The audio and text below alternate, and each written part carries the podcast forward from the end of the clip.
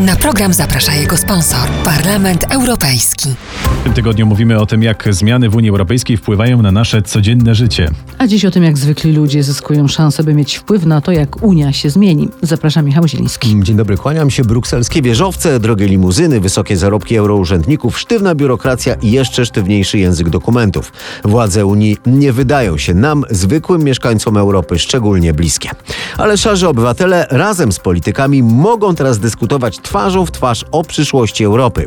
Konferencję o przyszłości Europy z udziałem zwykłych ludzi wypromował prezydent Francji Emmanuel Macron. Wyniki prac tej konferencji mają być uwzględnione w propozycji zmian w Unii. Reformę ma przedstawić w pierwszej połowie przyszłego roku Francja, która będzie od stycznia przez pół roku przewodzić pracom wspólnoty.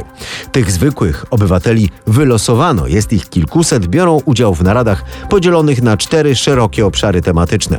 Część tych narad odbywała się w trybie hybrydowym z powodu pandemii, ale na początku stycznia w Warszawie odbędzie się spotkanie e, jednego z paneli dotyczącego zmian klimatu i środowiska, a także zdrowia.